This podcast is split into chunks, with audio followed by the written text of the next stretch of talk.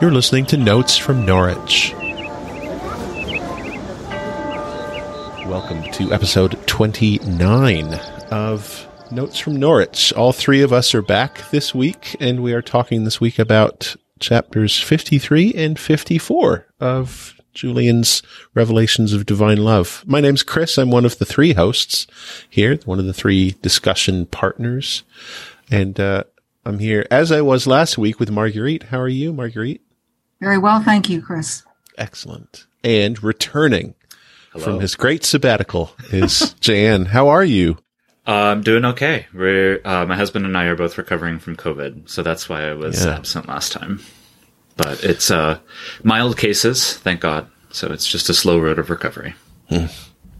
Welcome back. Thank you. It's good to be back. So you don't, I, I'm assuming you do not recommend getting COVID. Zero zero out of ten. Do not Wow. recommend. Okay.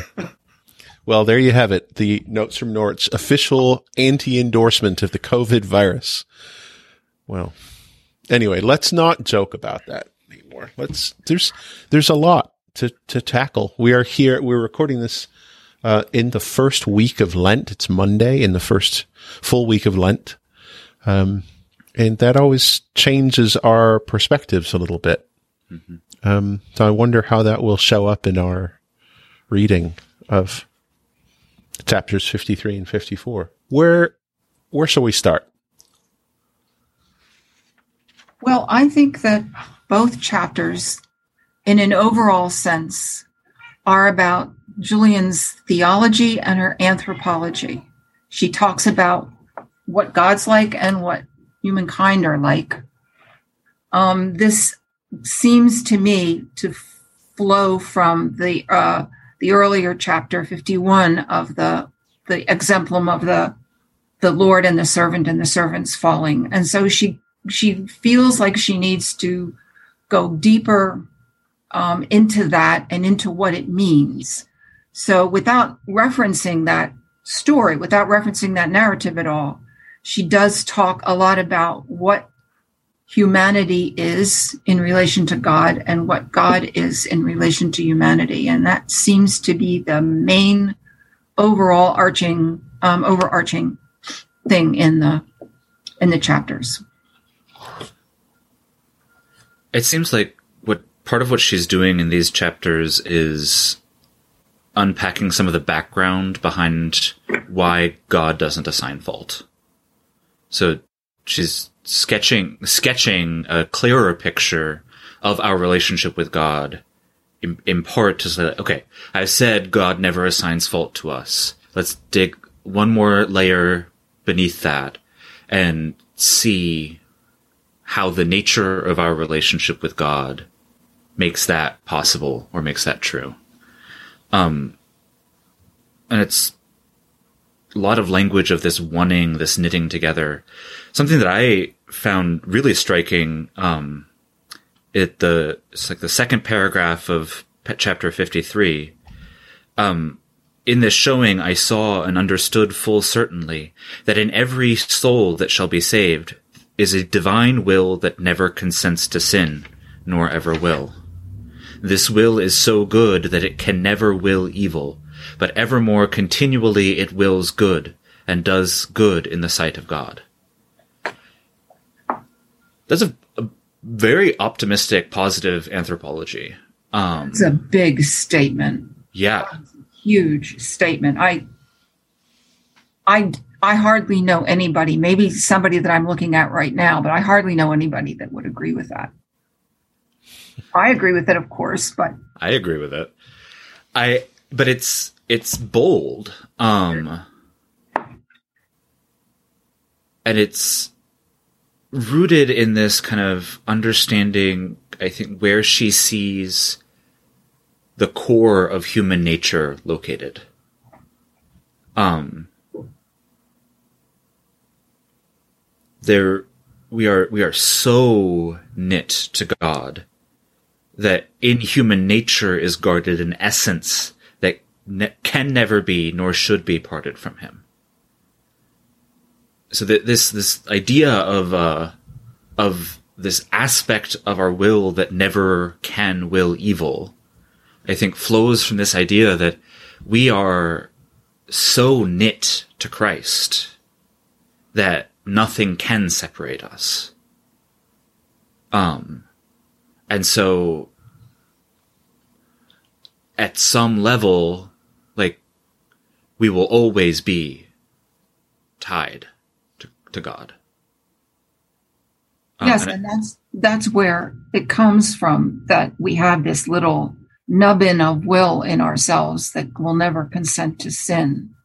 So that sin, I'm thinking to Julian, always feels foreign.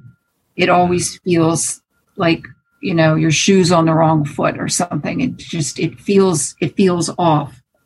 Um, later on, she says, by the endless intention and consent of the full agreement of all the Trinity, the mid person, meaning Jesus, of course, wished to be ground and head of this fair human nature, out of whom we are all come, in whom we are all enclosed, into whom we shall all go.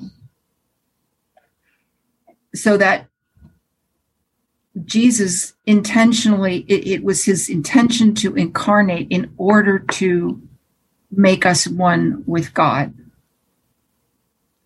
Yeah. So. And it feels bold.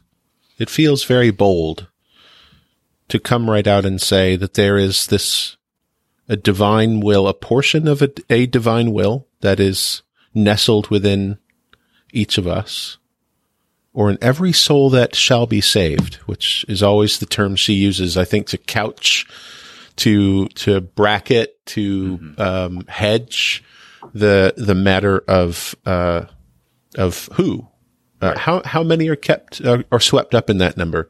Um, but so it feels bold to have this this claim that there is some divine some portion of the divine will or some aspect of the divine will that exists in us all that despite what we get up to that there's some part of us that is always striving and motivated towards both both uh, hungering for God and and being driven forward by God at the same time. But it's, it, it's also just kind of an extension of some of the things that St. Paul says about Christ no longer, you know, I no longer live, but Christ lives within me. And we don't, do not know how to pray except that the Holy Spirit lives in us praying when we don't know the words for it. And our bodies are temples of the Holy Spirit. So it feels like we keep on losing it because we humans can be very hard on ourselves. We can be really hard on each other, but, um, but we keep wanting to come up with reasons why humans are despicable. Mm-hmm. Cancel culture, some aspects of the Protestant Reformation, certainly plenty within the Christian tradition all the way through. Um, but it's kind of it's also there's always been this strain there that like where where is God right now? Well, everywhere, but also within you. Like you're not. Why are you, why do you think you're so special that you're the one spot in the universe that is beyond God's reach? But you know we we think that we're kind of in our little capsules, and that that it's it's God is only going to get to us if we open the door and let God in. No, no, no. Um, and of course, because I have a big uh, Teresa of Avila bent, I have to mention that this sounds very similar to some of the things she says about the interior castle and this, the fact that God is within us and we have to go on the journey into ourselves because we don't understand ourselves. We don't, we don't let God in. We have to travel into ourselves to find God who's been there all along. Um, and this is like the the whole narrative. Like this, like Marguerite, you said, like the incarnation is for this purpose. She she says all this through his own goodwill in his endless foreseeing purpose. Like this is the whole point for mm-hmm. Julian. Is this revelation that, the, we're we are one to to Christ as the the ground and head of our humanity. Um. Yeah, those it- three words. Okay, go. No, sorry. go ahead. Yeah. Those three words are very strong for me. Endless, foreseeing, purpose. You know, I mean, she it's hardly a chapter in the Revelations that she doesn't talk about the endlessness of God. God loved us from without beginning and from without end. I mean, she throws that in all the time. And I think that that is just a very, very central piece of her thinking this eternity of God. And of course, we humans can't really, I mean, we can say the word, of course, but we can't really, we can't really grasp it. But she keeps repeating it and repeating it because at some level, at some level, I think that we can understand it. Maybe it's that little nubbin of, of God within us that we can understand that eternity is a thing and that God is it. And and we as humans as creatures are part of it with god so and of course the foreseeing is very big with julian you know god doesn't react god doesn't make plans god doesn't um change his mind about this that or the other thing and um and purpose that that god always has a reason that there's like an underlying reason. I mean, we all talk about, you know, God's plan, and that's almost a cliche, but it's, you know, I think for Julian, it's real, and it, a, a lot hangs, a lot of what she believes hangs on those three words.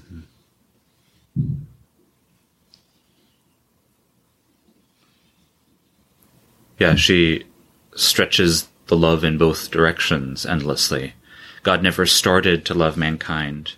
For just as mankind shall be in endless bliss, fulfilling the joy of God as regards his works, just so the same mankind has been in the foresight of God, known and loved from without beginning in his rightful intention. Like spreading this, sp- spreading the canvas wide, um, showing this endless scope of love. It's very comforting. So this, um, this, uh, it, it is possible here to lean in this direction that came up in, in places in the early church and it shows up in kind of some of the more new agey versions of Christianity that are around today, where because our souls are,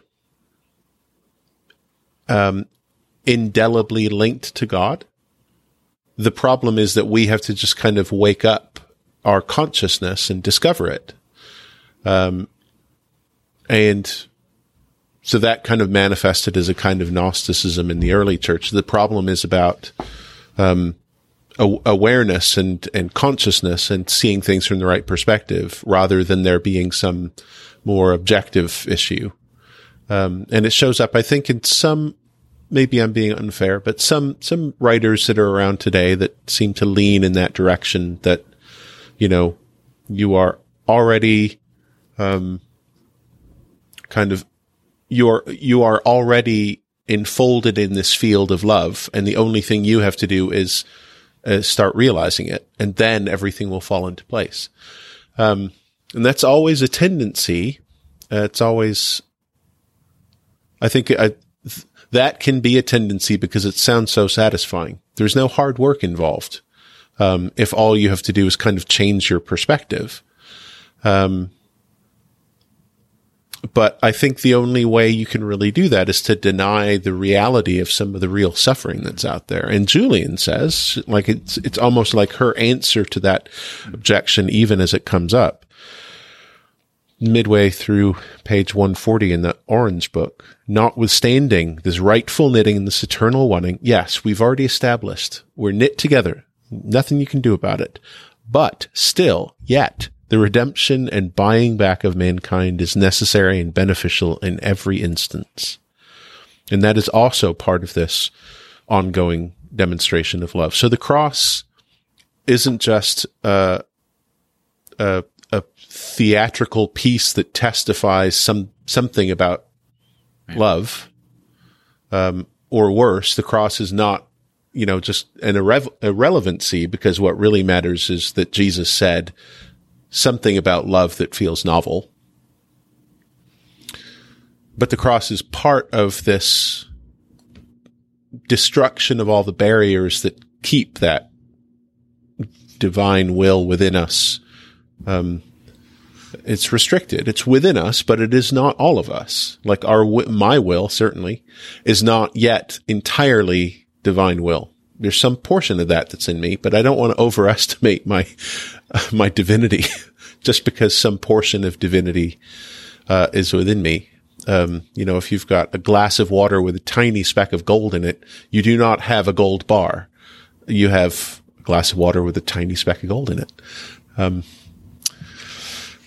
that's my, I, I don't know where that metaphor came from, but, um, yeah. So th- where's the cross in all this is one of those questions that I always bring to really any theology, any anthropology. I think, um, here again, we see, uh, her trying to hold these two frames of perspective together. Like, what what it on the ground looks like, what the work of Holy Church is, and then what this timeless perspective is. Um, look, looking into reality and kind of seeing the whole of it. Um, we talked about this in the chapters around sin, that like the sacrament of reconciliation is still central for the, for the working out of the church and identifying sin, um, while at the same time from this absolute frame of reference um the, the the the fundamental nature of sin in the grand scheme of things looks very different. And and here i think there's a there's a continuation of that theme that redemption and buying back of mankind is is, is necessary um in in our incarnate frame of reference like this is the the the economy of salvation as it plays out. Um but then there's this other frame of reference where where you see that we're eternally one. And so it's it's not i think that's how she kind of steers clear of saying it's just awareness. You just have to wake up and see. Um, she's affirming that we are eternally one in an eternal, in a, in a grand sense, while at the same time saying like, yeah, in the, in the day to day, in the, in the linear time that is for our benefit, um, this unfolds through a process of redemption and buying back. And that's where the cross comes in, I think. Yeah, I agree. Um, I don't think Julian would ever say that we just need to wake up and be aware that, that God is within us. I think that her purpose in these, all these, all this writing has been to communicate what was shown to her. She doesn't give advice very much in these, in these writings. Um, I think if he, if she were to have been pressed, which she wasn't, she would say that the knowledge of this is a gift from God. That it's not something that you can sit down and decide, I'm going to, you know, follow this uh, instruction set of instructions and figure out that God is within me. And, you know, if I do this for 20 days in a row, then I'll be there. You know, I mean, I, and that's that also sounds very gnostic to me but but understanding i mean we can know it we can know it because well we can know it because god told julian and julian is telling us so in that sense we can know it we can know it because um because paul said it we can know it from all these sources but really deeply knowing it is is a gift from God. It's a it's a grace. And we can wait for it and we can believe that it'll come to us and we can, you know, go to church on Sunday and say our prayers and do everything that we're supposed to do. But still it's a matter of when God decides to make this plain to us or make this fully plain to us. So She points to that at the end of chapter 54 in her discussion of faith. Um, I don't I don't want to skip ahead yet, but um, that it, it's a gift, and the and the love that we have for God is a gift. Like all of this comes from God. Um, our love for God is created by the natural essential goodness of the Holy Spirit. And that's how our soul is made by God and at the same time knit to God. So even even the shift in perception is not something we accomplish. Right. So, provocative Sunday school question: Is there any love in existence that it is n- that is not God, godly, of a divine origin, or is all love God?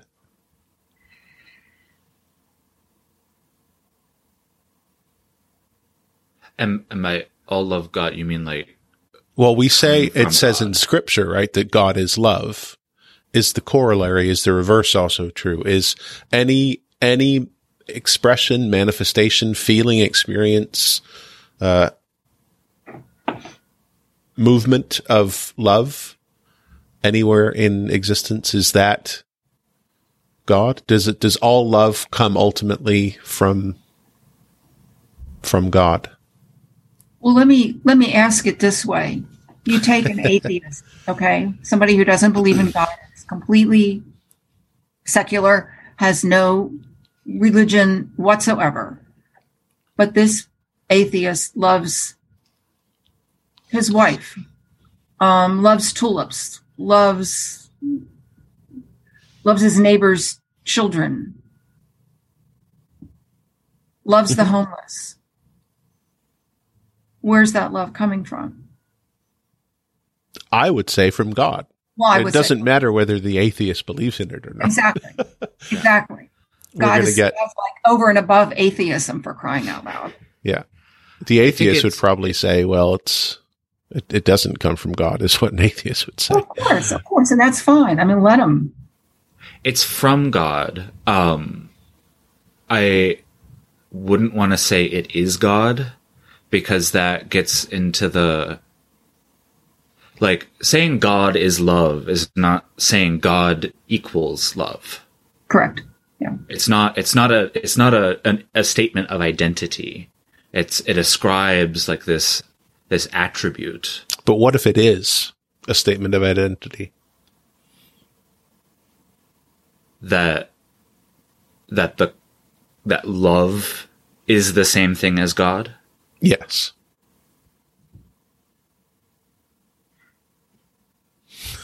that if our love of God, the love that we experience of God is the Holy Spirit within us, loving God through us. And if one of those oft cited definitions of what the, is it Augustine, right? That the Trinity is the lover, the beloved, and the love that flows between them.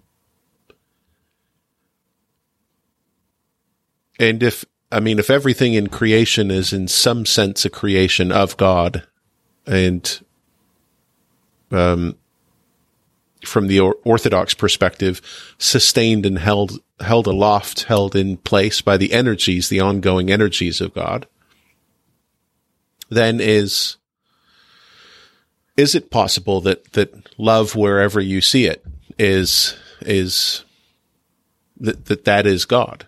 That we sense love, we direct it towards maybe the wrong thing sometimes. But then, is that really love? I'm gonna say it is the action of God. It is Okay. not God. Why draw that line? To maintain the ontological gap between creator and created. Hmm. Because what we're seeing in the world, that, that's, those are created things.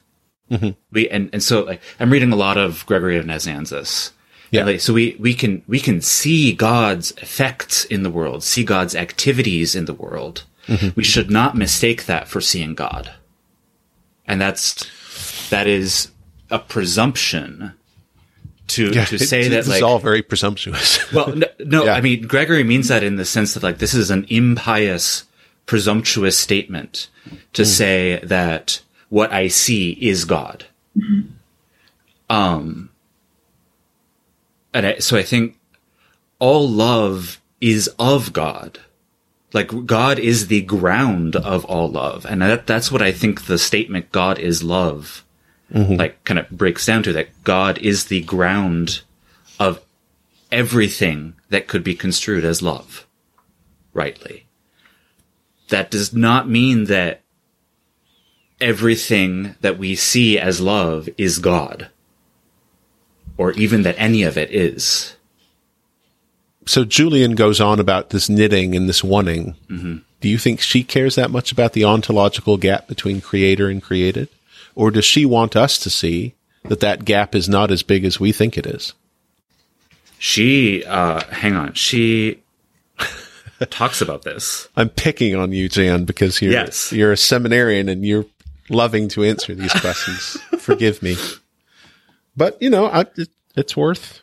It's always So- worth wondering. Okay, this is page 143. This is in chapter 54. I saw no difference between God and our essence, but just as if it were all God. And yet, my understanding accepted that our essence is in God. That is to say that God is God, and our essence is a creation of God. Mm-hmm. She is very careful to maintain this ontological mm-hmm. gap. Mm-hmm. What she's speaking to is the depth of the union which Christ has brought us into God with God. Um, Yeah. But she is she is not collapsing that ontological gap. God is God. We are not.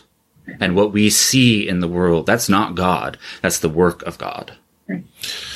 So the things that I love, God sometimes insufficiently. Um, my favorite foods, my spouse, my family members, my friends, certain activities and events. You could argue endlessly about what actual love is as opposed to, you know, how many languages have different words for love. Um, and English is pretty, ex- has a great poverty when it comes to its ability to express love. But if my love of God is the Holy Spirit within me, loving back towards God and taking me along for the ride, why is it a different kind of love when I love pizza? Or no, that's that's a, a shallow comparison. When I love a beautiful piece of music and I feel that movement in my soul. Is that, is that coming from me or is that the Holy Spirit also resonating because the Holy Spirit is motivating all the love that exists? It's the action of the Holy Spirit. It is not the Holy Spirit itself. All love is the action of the Holy Spirit, not the action, not the Holy Spirit itself. Our prayer is in the Holy Spirit. So the, the Holy Spirit is not identical with our prayer. Mm-hmm. It, we, we perceive the Holy Spirit at work in us, leading us to prayer.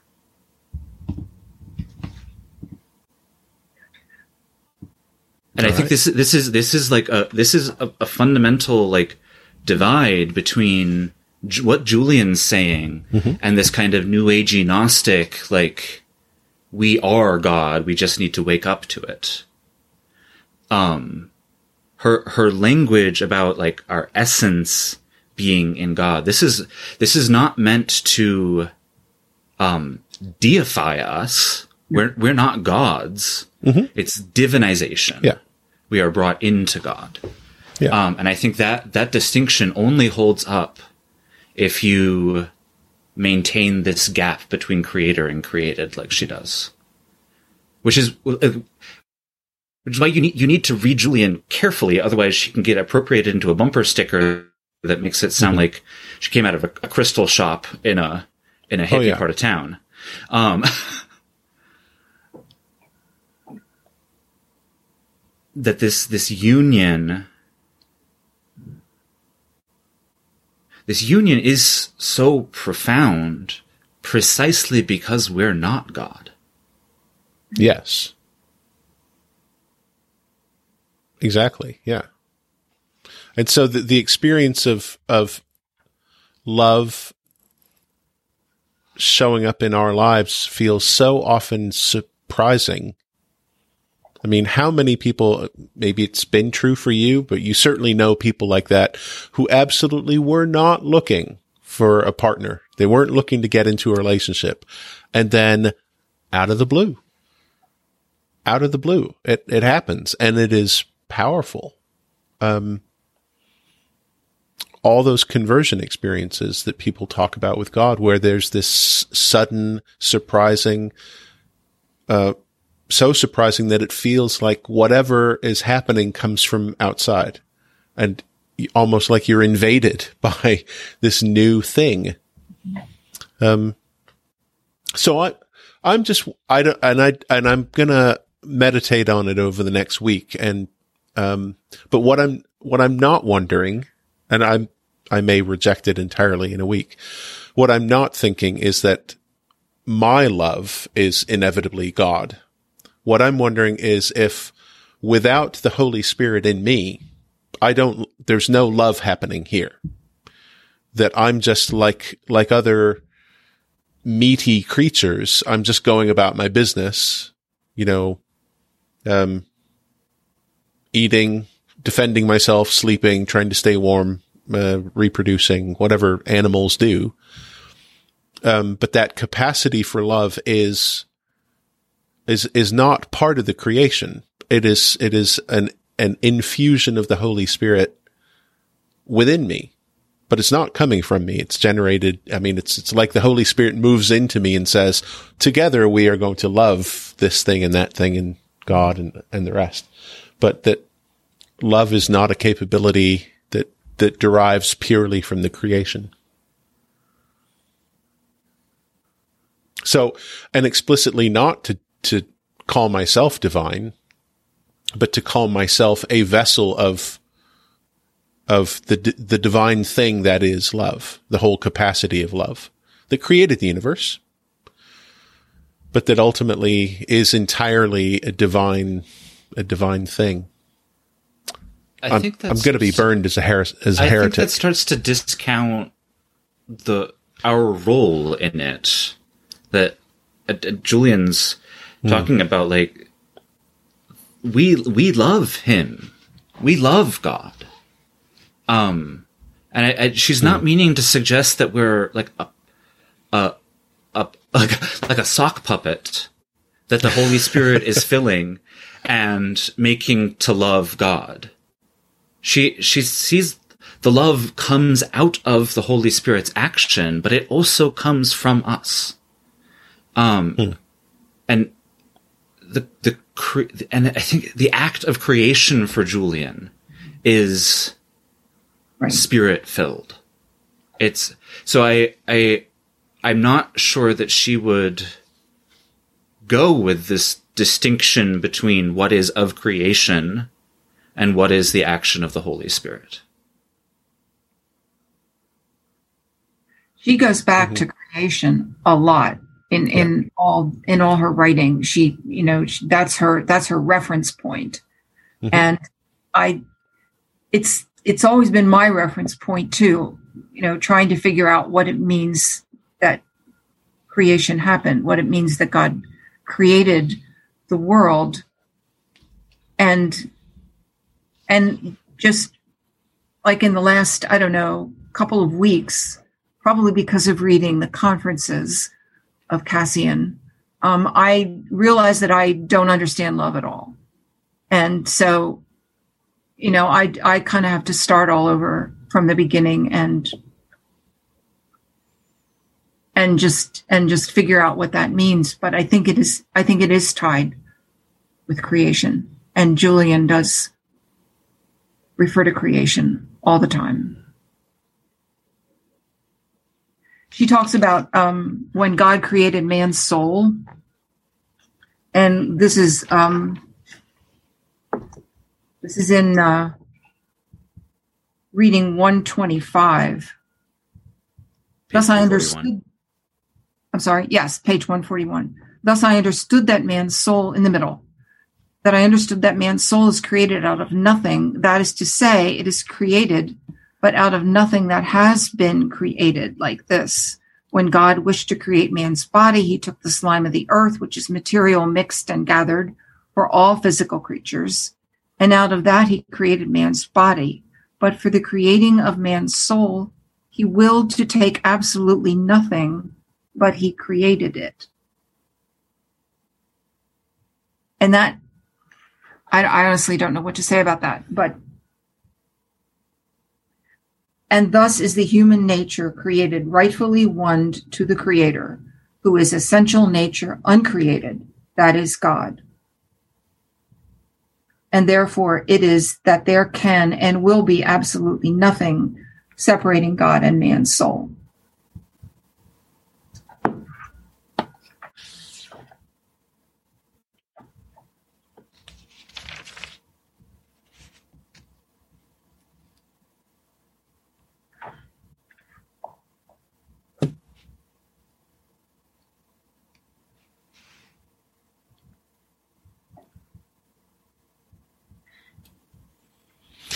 What else about chapter 54?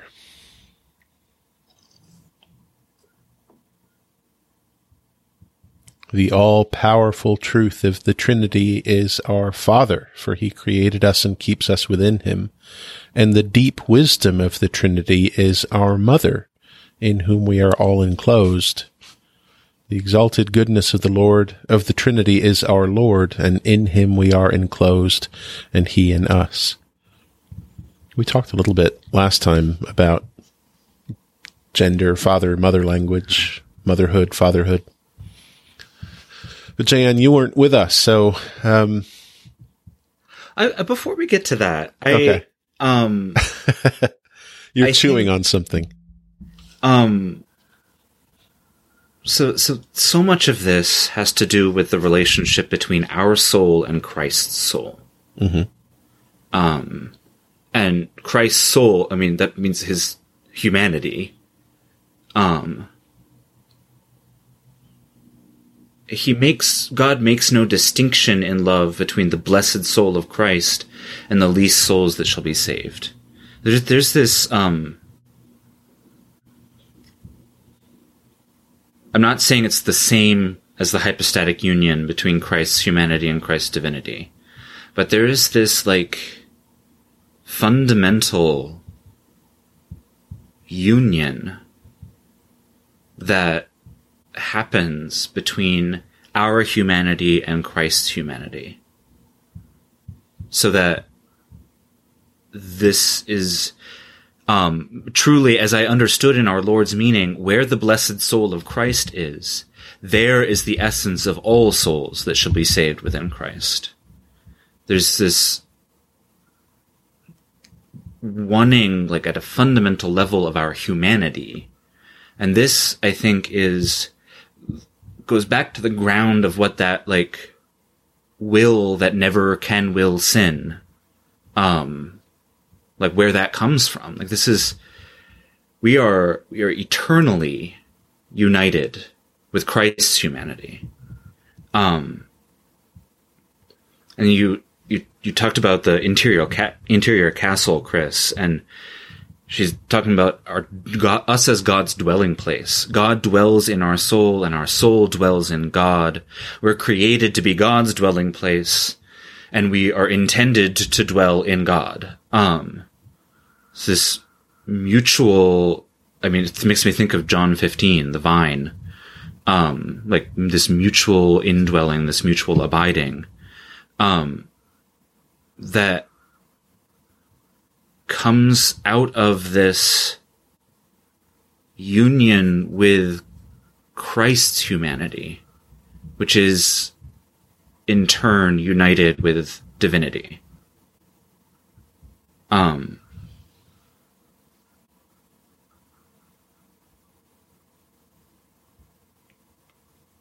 it, uh, it breathes new life for me into that, like, what is, what is not assumed is not redeemed, and the, the idea that, like, God became man so that man might become God. Like, this is, um, I think that's Tertullian. But the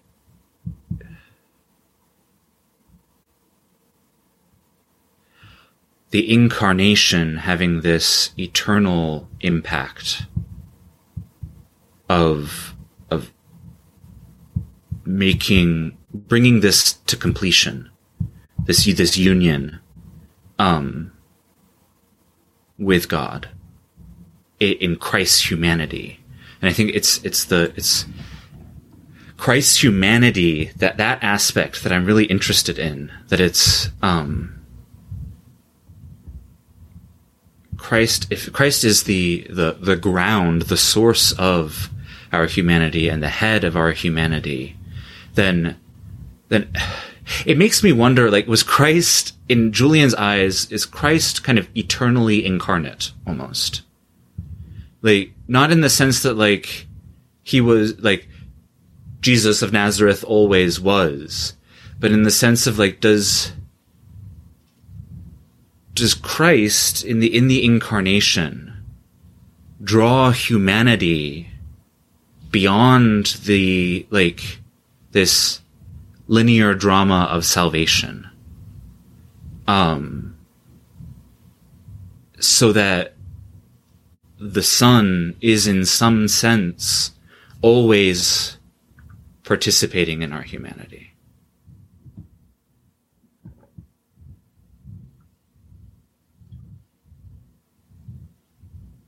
that's what I think. But this might be my turn to get burned for heresy. No, I but. think that, I think that's true. I mean, I think that I think that Julian, and I'm I'm not going to be able to point to part of the text, but I think that Julian sees the incarnation as being outside of linear time and and the and the passion and the resurrection and the all of it as being outside linear time as stretching though though historically i mean we know josephus etc we know when it took place and we know we know that but theologically and meaningfully it can't have just been it can't just be something some human thing that happened in time that people found out about and got excited about and remembered. It, it it can't just it can't just be that. Christianity would be so small if that's all it were. Yeah. It's a puncture into time. Yeah. I think so.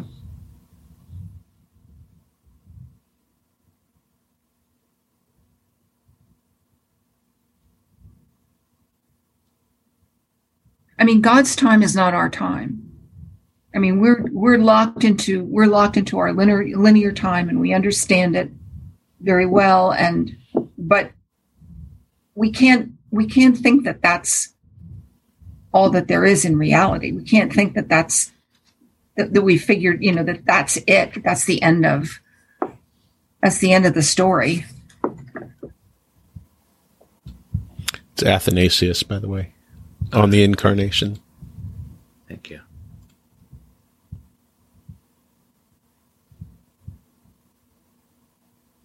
I think we, that there's we really are eternally enclosed. Like if if this is if the incarnation isn't just an event in time but a puncture into time, like we mm-hmm. truly are eternally enclosed in God.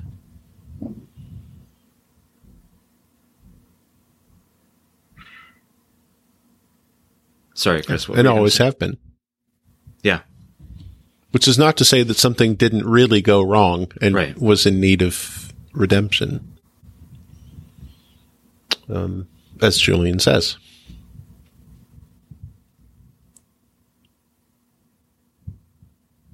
But I don't know. So I'm I'm wondering, like, does does the the incarnation in in terms of the body, the the the life story of the the man named Jesus, um, is not necessarily the same thing as the incarnation from a heavenly perspective. Um, because I think the soul of Jesus is eternal and is somehow eternally affiliated. I, I, I think I, my suspicion is that for Julian, Christ somehow stands in for all of humanity in the divine realm. Mm. Like we think of humans as these individual, atomic, distinct people with our own names and our own driver's licenses and all that stuff. But I think one of the side effects of the humanity of Jesus or the humanity of humanity being joined together with the divinity of Jesus is that somehow humanity is a category and in a way that is separate from the rest of creation as a category. But I, I continue to feel comfortable with, with, with a hierarchical distinction of creation. I do think that humans are given a specific, um, a specific role and obligation and duty and responsibility within creation. Um, I'm not one of these people that thinks that we're just, just like every other part of creation from our perspective at least, we have been given a unique set of talents and gifts. But it's entirely possible that other parts of the created order have been given their own specific roles that are very important. I agree with um, Douglas Adams, who had um, um, his book "So Long and Thanks for All the Fish." I think it was the mice who were responsible for running the the big supercomputer. it was that was their job. It's been long, too long since I've read it. Um, that, that went astray pretty quickly. um, yeah, I have to look something up that I don't. So go on. This, uh, before we close, I want to make sure we touch on her words about faith. Um, yeah. And this is on page 144 in the Orange Book. Mm-hmm. And our faith is a virtue that comes from our natural essence into our fleshly soul by the Holy Spirit. And within this virtue, all our virtues come to us. For without that, no man may receive virtue. Faith is nothing else but a right understanding with true belief and certain trust of our being, that we are in God and God in us, which we do not see.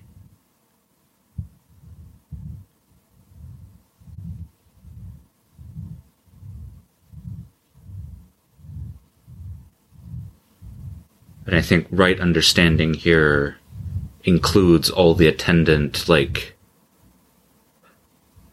ways of being, ways of living. Um, this is not just a cognitive thing. This is, this is trust, not just belief. Um,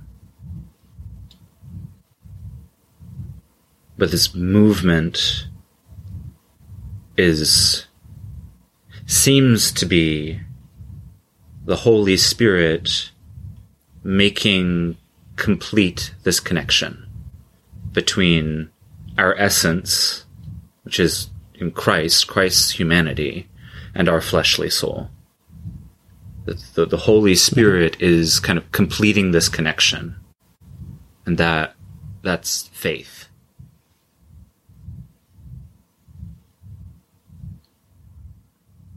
Yeah, I think faith is is far more than just a uh, set of like intellectual assents to propositions, like truth statements on a whiteboard, and you look at them and you say, "I, I, I consent to find those to be true," you know. Um, but it is, um, living living one's life as though a whole worldview was was factual and true, even though you don't have all the evidence needed to justify that, which lots of people do with all kinds of things. Um, and that's, you know, the, some of the atheists that I know find that to be very unsatisfying because you should find the thing for which there is the most evidence and let that be your constructed worldview that directs all of your choices. Um, but we, you know, um, we disagree on that. Uh,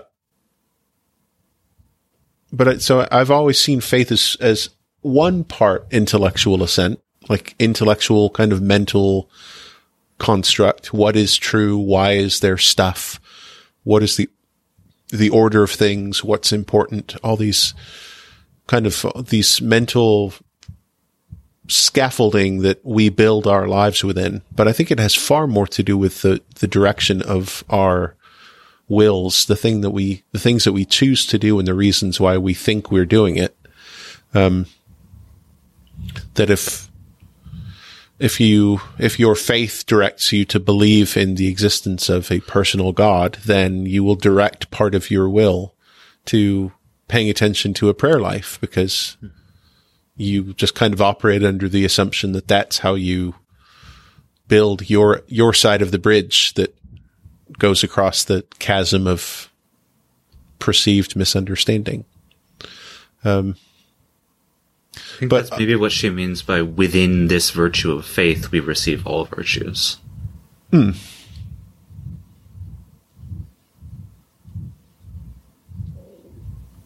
in some sense, all of all of that is enclosed in yeah this faith. Virtue itself, I mean, the things that, that you value as important core principles, those all come from somewhere. Right? And some of those can be um, perfectly reasonable within one particular system like if you grow up in, uh, in like a, you know, violent gang culture, the idea of not snitching is a perfectly reasonable value and virtue. Um, in a different context, that would, that would be seen as not a, a virtue. Um, so the virtues that we have, the values that we have, the things that we do with our time, the things that we hold as important, um, or they all derive logically, naturally, rationally from a kind of like a, a, framework of how you think the world works. And if that framework is inaccurate, if your framework is there is no God and it's all just get as much as you can before you die, there are people with frameworks like that. Um, some of them very active Christians, sadly. Um, then all of the other things that will fall into place will be perfectly logical within that worldview, but will be messed up from my worldview, from the perspective of where I'm sitting, which is, of course, right. I'm kidding. I'm kidding.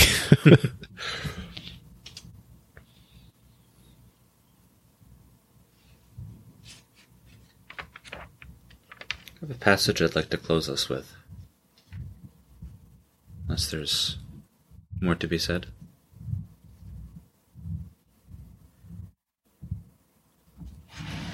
We are enclosed in the Father.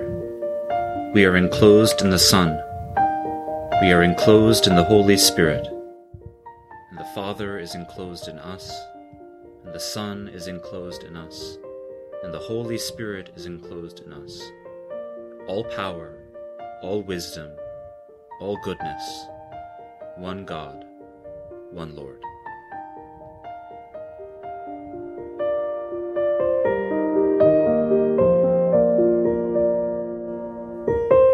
Thank you for listening to this episode. To find out more about Dame Julian, the revelations of divine love, the Order of Julian of Norwich, or us, check the show notes to this episode.